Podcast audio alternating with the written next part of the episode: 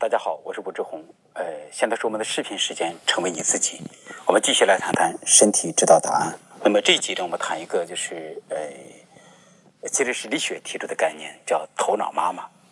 什么叫做头脑妈妈呢？就是说，呃，其实，在我的说法里头，中国人其实我们在沟通的时候很有问题。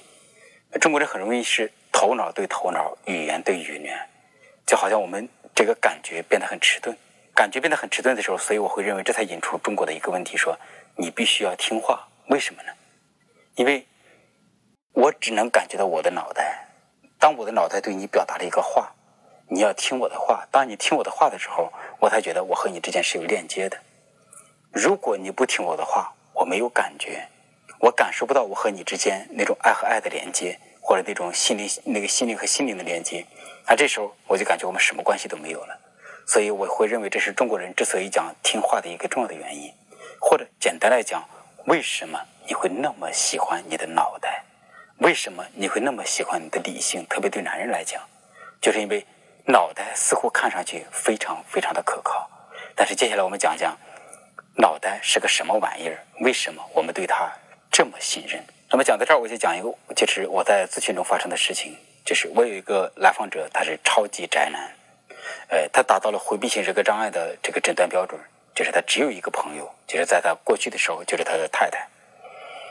那么在跟他做咨询的时候，就他就谈到了一件事情，其实他很渴望交朋友，他也但是又总觉得瞧不起那些人，他觉得那些人都是酒肉朋友。比方说，你一般大家知道交朋友的话，特别是男人之间吃吃喝喝玩玩乐乐很正常，是不是？但是他就不愿意做这些事情，他觉得他看不起这些事儿。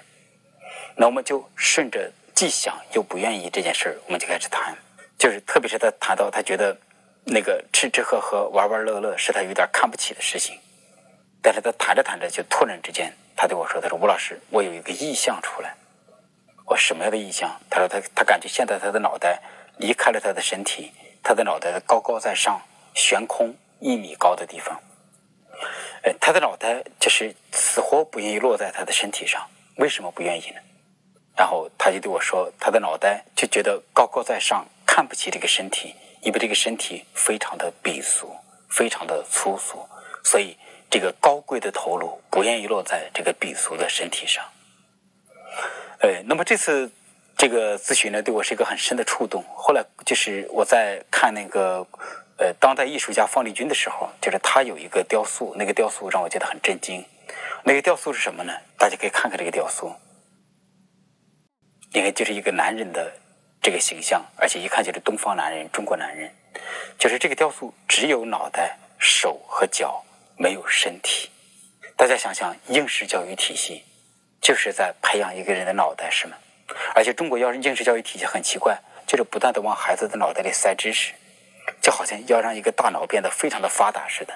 而且同时，就是我们就好像把那个中小学生的这个体育运动、艺术爱好都给抹杀了。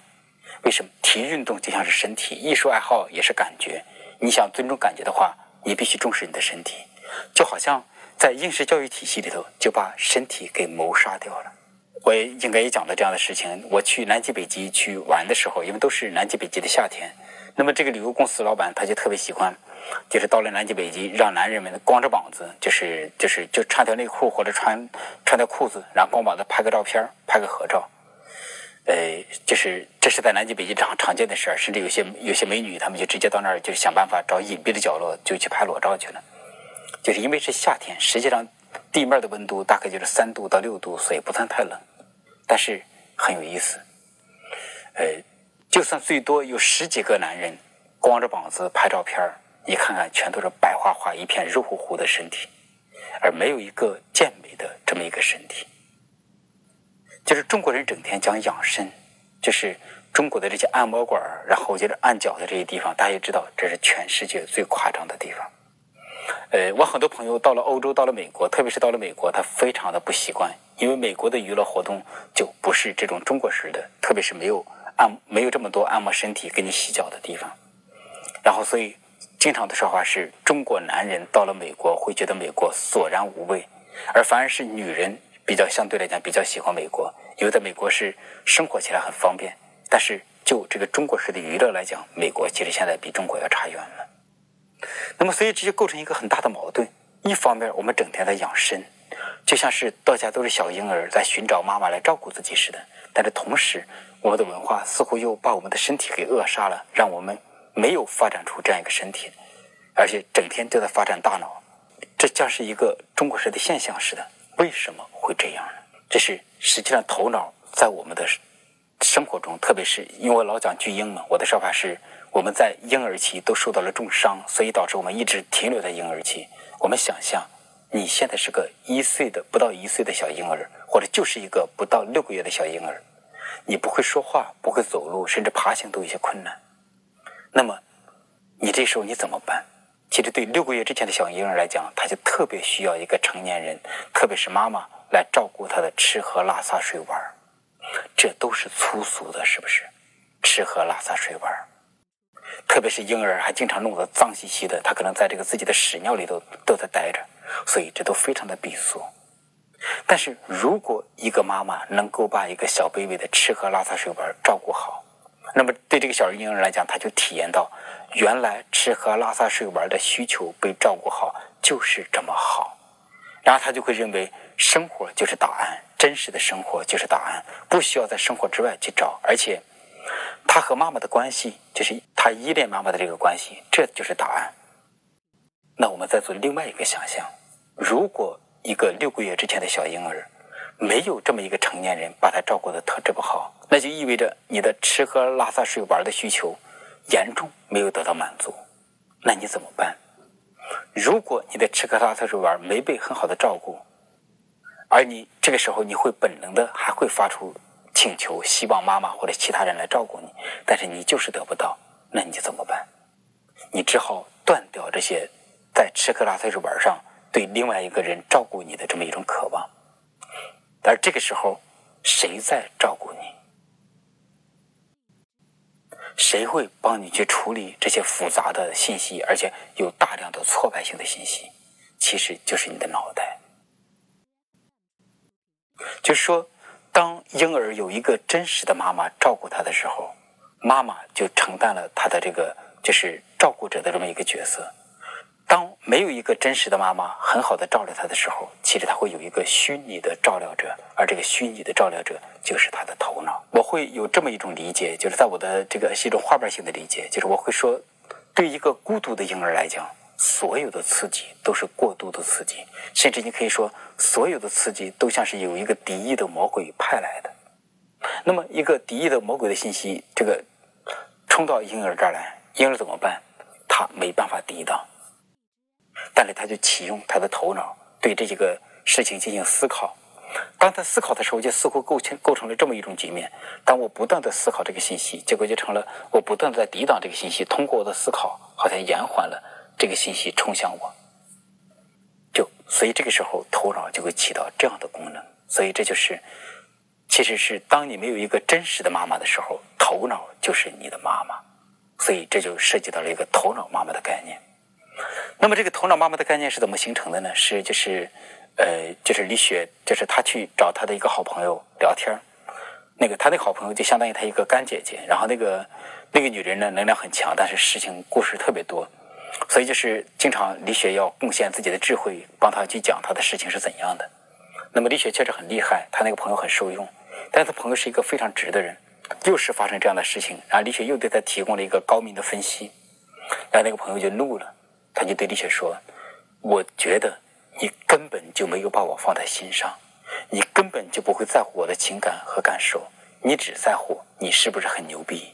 你向我提供了你很牛逼的这个见解。”但是你对我这个人没有动情感，所以我不喜欢你这些狗屁见识，你收一边去。当这样讲的时候，李雪就非常受触动，他就突然之间对自己这个高明的见解有了一份思考和理解。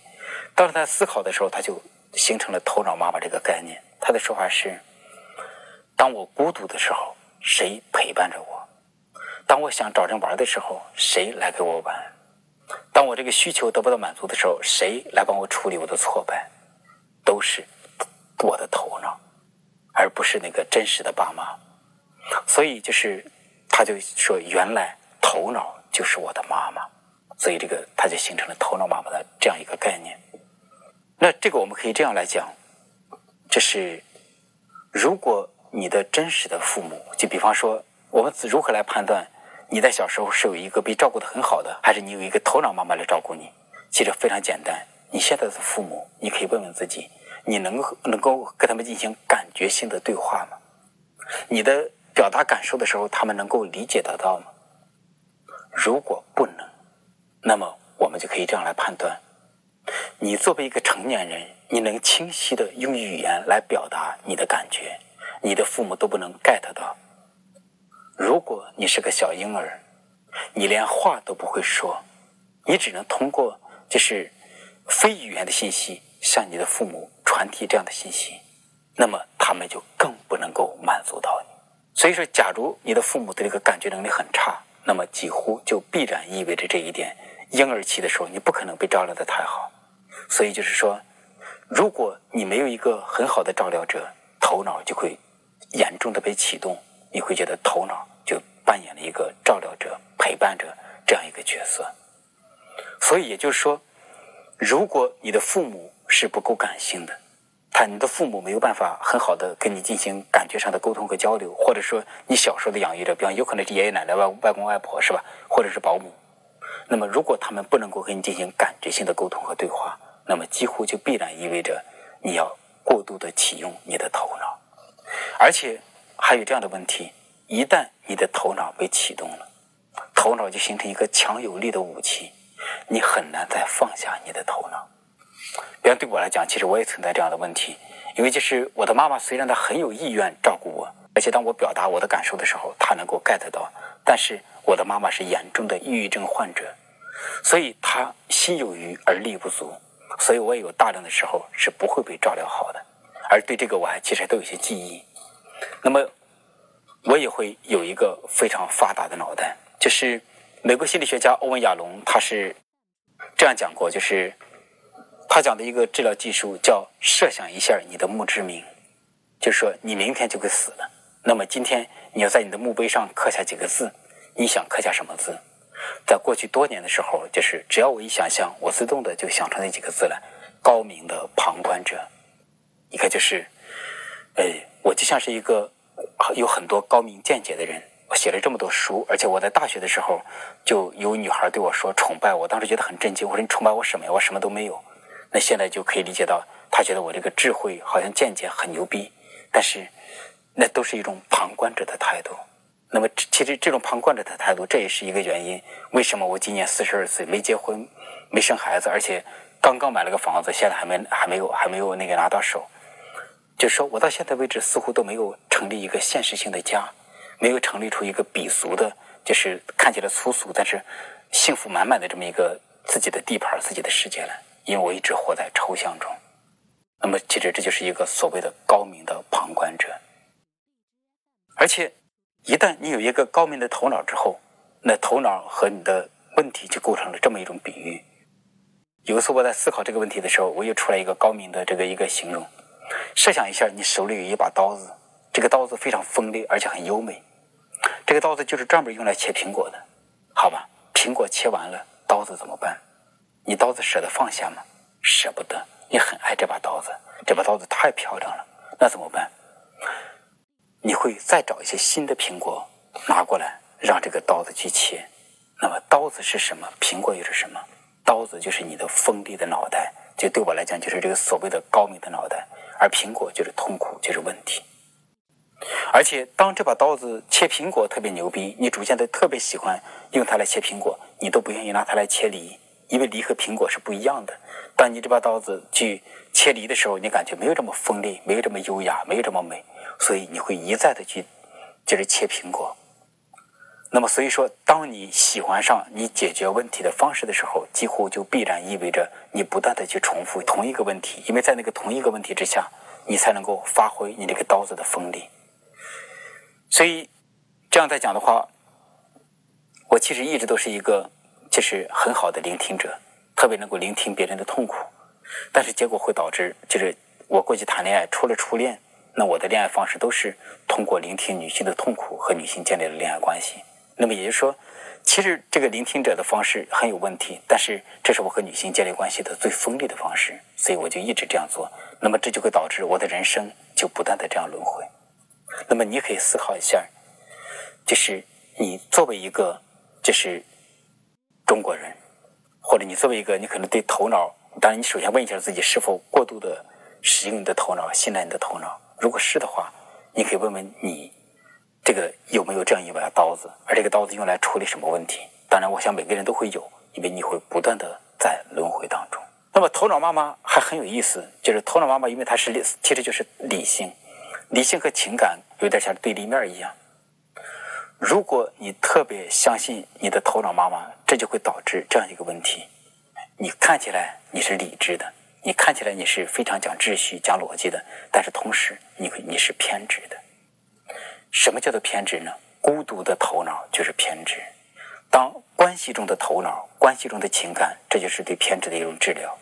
所以我们会看到，就是在中国很有意思，中国的很多科学主义者都表现得非常非常的偏执。就比方说著名的像方舟子，还包括，当然我这样讲，可能很多已经有很多人会对我有不满了。那我再讲的话，比方说果壳网，那么很多果壳网中就这些男性，他们表现出非常极端的这个科学主义。其实那是一个很孤独的玩意儿。